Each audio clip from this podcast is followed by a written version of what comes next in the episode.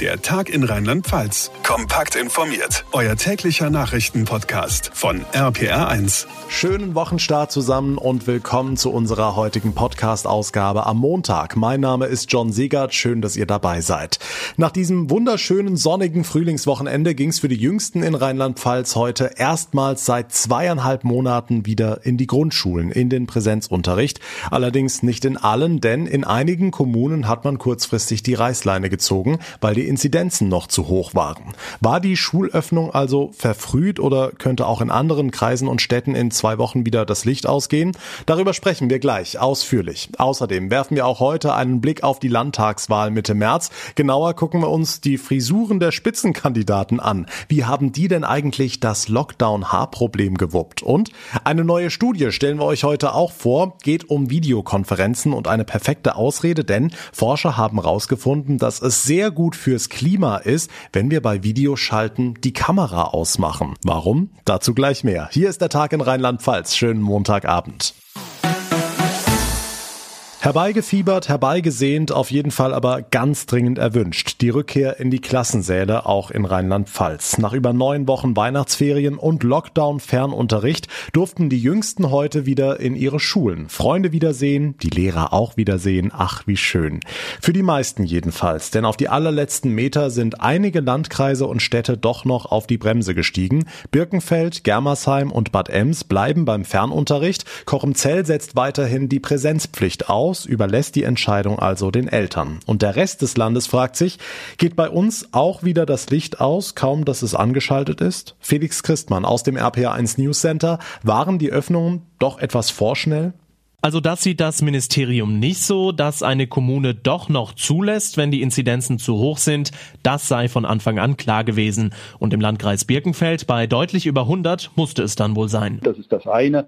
Und das andere ist eben, dass äh, wir zunehmend auch die Kinder und die jüngeren Altersgruppen bei den Infizierten finden. Landrat Matthias Schneider, dass die Kleinen nicht so ansteckend sind, das dürfen wir nicht mehr annehmen, sagt er. Immerhin, die Mutationen sind derzeit nicht sein Problem. Hm, und wie groß ist die Gefahr, dass noch mehr Schulen gleich wieder zumachen müssen? Auszuschließen ist es nicht, im Moment sieht es aber nicht danach aus. Birkenfeld zum Beispiel will Ende der Woche neu entscheiden.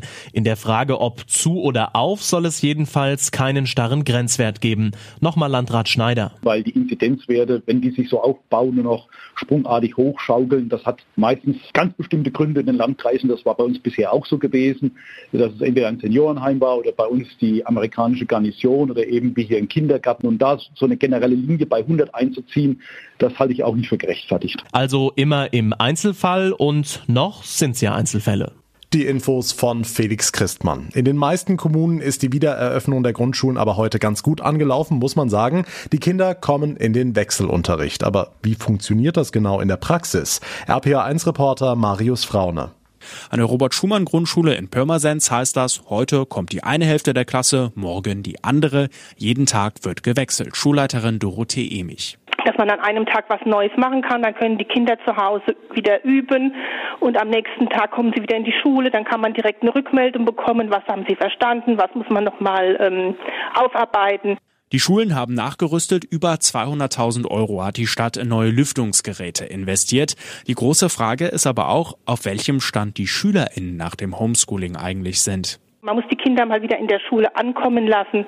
Man muss auch, ich denke jetzt gerade heute am Montag, muss man ganz viel ähm, drüber reden. Wie ist die Befindlichkeit der Kinder? Was für Probleme haben sie? Und ich denke, das ist ganz wichtig, dass man am Anfang erstmal guckt, wo stehen die Kinder, weil da geht die Schere bestimmt sehr weit auseinander. Dann geht es bei uns, also so wie es die Kinder einfach vorgeben von dem, was sie jetzt mitbringen, geht es bei uns dann weiter.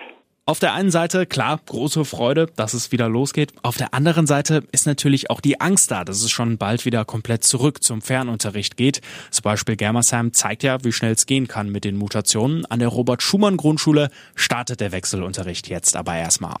Infos von Marius Fraune. Und gleich sprechen wir über das Frisurenproblem unserer rheinland-pfälzischen Spitzenkandidaten für die Landtagswahl. Jetzt aber erstmal weitere Nachrichten im Überblick mit Susi Kimmel aus dem RPA1 Nachrichtenteam. Schönen Feierabend. Auch die deutschen Brauereien haben unter dem monatelangen Lockdown stark zu kämpfen. Deshalb hat sich der Branchenverband nun mit einem offenen Brief an die Bundesregierung gewandt. Durch die langen Schließungen würden die Brauereien kaum Fassbier verkaufen und so wichtige Einnahmen verlieren. Außerdem musste abgelaufene Ware im Wert von mehreren Millionen Euro vernichtet werden, heißt es. Rund 1500 Brauer beklagen zudem, bei den Hilfsprogrammen weitgehend leer ausgegangen zu sein. Das sonnige Wochenende hat die Rheinland-Pfälzer an die frische Luft gelockt. Die Folge etliche Verstöße gegen die Corona-Regeln. Laut Innenministerium meldeten die Behörden am Samstag und Sonntag fast 700 Ordnungswidrigkeiten. Am häufigsten wurden die Kontaktbeschränkungen nicht eingehalten. In Kaiserslautern hielten sich rund 2000 Menschen auf dem Gelände der ehemaligen Gartenschau auf, weshalb das Areal gesperrt werden musste. Bundesaußenminister Maas hat sich für neue Sanktionen gegen Russland ausgesprochen. Hintergrund sind die jüngsten Entwicklungen im Fall Nawalny. Maas sagte beim EU-Außenministertreffen in Brüssel, dass Moskau schon bei der Vergiftung des Kreml-Kritikers deutlich gemacht habe, den Bruch internationalen Rechts nicht zu akzeptieren. Durch die Verurteilung Nawalnys und seine Haft in einem Straflager stelle sich die Sanktionsfrage jetzt neu. Maas plädiert unter anderem für Vermögenssperren und EU-Einreiseverbote. Ex-Fußballnationalspieler Christoph Metzelder muss vor Gericht. Das berichten heute mehrere Medien. Ihm wird vorgeworfen, kinderpornografische Bilder per WhatsApp verschickt zu haben. Die Hauptverhandlung soll demnach Ende April am Düsseldorfer Amtsgericht beginnen. Gegen Metzelder läuft seit August 2019 ein Strafverfahren. Unter anderem wurden schon Wohnungs- und Geschäftsräume des 40-Jährigen durchsucht. Die Grundschulen in Rheinland-Pfalz sind wieder auf, die meisten jedenfalls Wahlkampfthema, werden sie aber trotzdem bleiben. Rheinland-Pfalz wählt, der Countdown zur Entscheidung bei RPR1. Drei Wochen noch. Früher hätte man gesagt, die heiße Phase beginnt. Dank Briefwahl läuft sie diesmal längst. Und ob es um Schulen, Gesundheit oder Wirtschaftsfragen geht, ein Problem haben alle Spitzenkandidaten in diesen Tagen gemeinsam. Die Frisur. Gerade im digitalen Wahlkampf, in dem es ja auf jedes Bild ankommt und man immer gut aussehen muss, haben die Friseure zu. Nicht mehr lange, aber immer noch. RPA1-Reporter Olaf Holzbach, wie lösen das die Damen und Herren? Tja, wie sollen sie es lösen? Da gibt's eigentlich nur eine Strategie, parteiübergreifender Konsens. Ich lass äh, wachsen. Irgendwann hängen ihnen ja die Haare im Gesicht. Man fühlt sich halt nicht so wohl. Ich habe echt eine Mähne inzwischen. Ja, meine Haare wachsen wahnsinnig schnell. Ich glaube, wir Frauen haben es da ein bisschen leichter. Da kommt es jetzt nicht auf jeden Zentimeter an. Meine Frau hat sowieso lieber, wenn die Haare etwas länger sind. Dann kann sie besser zupacken. In dieser Reihenfolge Anne Spiegel, Grüne, Christian Baldauf, CDU, Malu Dreyer, SPD, Daniela Schmidt, FDP und Joachim Streit, Freie Wähler, der offenbar gar kein Problem hat. Ich kann in der Tat mit einem ähm, Spiegel mir den, den Nacken dann auch selbst äh, ausrasieren. Rheinland-Pfälzische Landräte packen halt gerne an. Wenn es ums Haupttag geht, wird's natürlich komplizierter. Dieses Mal hatte ich vor einer Woche äh, meine Tochter gebeten. Also die macht nicht nur Wahlkampf für mich, die kann auch noch Haare schneiden scheinbar. Mein Mann ist inzwischen, sage ich immer, ich gehe dann zu Schick Klaus, der kann ja schon ziemlich gut mir da helfen. Jetzt wissen wir auch, warum CDU und SPD so sehr die Familienpolitik betonen. Der Punkt für vorausschauendes Handeln geht an die Grünen-Kandidatin. Zufällig kurz bevor es beschlossen wurde, dass die Friseure zumachen, war ich noch mal beim Friseur und hatte dort nicht aus Corona-Gründen, sondern aus Wahlkampfgründen gesagt, bitte schneiden Sie es so kurz, dass es bis zum 14. März auf jeden Fall hält. Und zum Schluss lernen wir noch was von der Linken. Erstens von Spitzenkandidatin Melanie Veri Sims. Es gibt Wichtigeres als den Friseur. Mir fehlt meine Nageldesignerin. Und zweitens, im Wahlkampf lässt sich jede Frisur einsetzen. Frontmann David Schwarzendahl. Ich kann den Wählerinnen und Wählern versprechen, sollten wir es in den Landtag schaffen, werde ich ein Jahr lang mit Fokuhila rumlaufen. Das ist mein Wort und das stehe ich zu. Auweia, ob das Wählerstimmen bringt oder eher kostet. Die Spitzenkandidaten der rheinland-pfälzischen Parteien und ihre Lösungen des Frisurproblems. Paar Tage müssen sie noch durchhalten. Übrigens, wer sich die Damen und Herren anschauen will, auf rpa1.de gibt's alles rund um die Landtagswahl. Danke, Olaf Holzbach. Da hat man schon Homeoffice und muss sich trotzdem einigermaßen menschlich machen und sich vor dem PC setzen, denn die Meetings finden zu einem Großteil ja per Video statt. Jetzt gibt's aber die perfekte Ausrede, warum ihr nicht zu sehen seid, denn die Kamera in Videokonferenzen auszuschalten ist gut fürs Klima. Das haben US-Forscher jetzt rausgefunden. Thomas Stüber aus dem RPA1 Nachrichtenteam, warum genau? Erklär. Naja, weil wir durch die ganzen Videokonferenzen in der Pandemie deutlich mehr Energie verbrauchen als ohnehin schon. Und das betrifft nicht nur unsere beruflichen Videoschalten, sondern auch Homeschooling oder der virtuelle Spieleabend mit Freunden.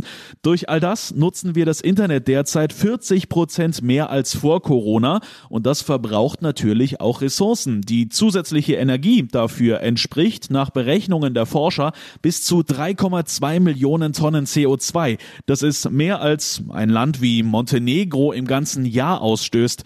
Um das äh, zu verbessern, hilft ganz einfach, das Video auszuschalten bei virtuellen Konferenzen. Dadurch spart man wirklich Unmengen an Daten, die übermittelt werden müssen. Und auch beim Netflixen können wir der Umwelt was Gutes tun, wenn wir Filme in Standardauflösung statt in HD-Qualität streamen. Die Infos von Thomas Stüber. Also ganz ehrlich, nach so einem Bilderbuchwochenende startet man doch gleich viel ausgeglichener in die neue Woche, oder? Sonne satt, frühlingshafte Temperaturen, man hat's überall gesehen, die Leute mussten raus. Und eigentlich würde es ja genauso schön weitergehen, aber RPA1 Wetterexperte Dominik Jung, der Sahara-Staub macht's der Sonne echt nicht leicht. Ja, das ist genau das Problem mit diesem Sahara-Staub. Der hat sich heute voll durchgesetzt und wenn man in den Himmel schaut, dann sieht man auch diese ganz dünne, feine Wolkendecke und die ist entstanden durch den Sahara-Staub. An den kleinen Staubpartikeln hat sich Feuchtigkeit angelagert und das gab dann eben diese kleinen, dünnen Wolken und die bremsen das Sonnenlicht aus, aber auch die Erwärmung und deswegen sind die Temperaturen heute kühler als gestern. Maximal werden es so 15, 16 Grad werden. Äh, interessanterweise, die höchste Temperatur aktuell wird gemessen in Deuselbach im Hunsrück auf 500 Metern mit 14 Grad und der tiefste Wert, ja, der lag heute teilweise auch mal am Rhein. In Andernach gab es gerade heute Mittag mal um die 7 Grad, also deutlich kälter noch als gestern. Ja, alles schön und gut, aber der Staub soll weg, wir wollen den Frühling wieder. Ja, also morgen, da sieht's auch schon wieder ein bisschen besser aus. Da steigen die Temperaturen wieder an. Der Sahara-Staub ist da nicht mehr ganz so stark konzentriert. Das heißt, die Wolken, die gibt's zwar weiterhin hier und da, aber trotzdem kann sich vermehrt wieder die Sonne durchsetzen. Und dann steigen die Werte auf bis zu 17, 18 Grad in Kaiserslautern und Bad Kreuznach. In den höheren Lagen von Eifel, Pfälzerwald und Hunsrück, da werden auch immer noch 12 bis 14 Grad erreicht. Also der Frühling geht weiter und er bleibt mindestens noch bis zum Donnerstag erhalten. Freitag, Samstag, Sonntag wird es ein bisschen kühler mit Temperaturen um 10 bis 14 Grad, aber es bleibt eigentlich insgesamt bei diesem frühlingshaft schönen Wetter.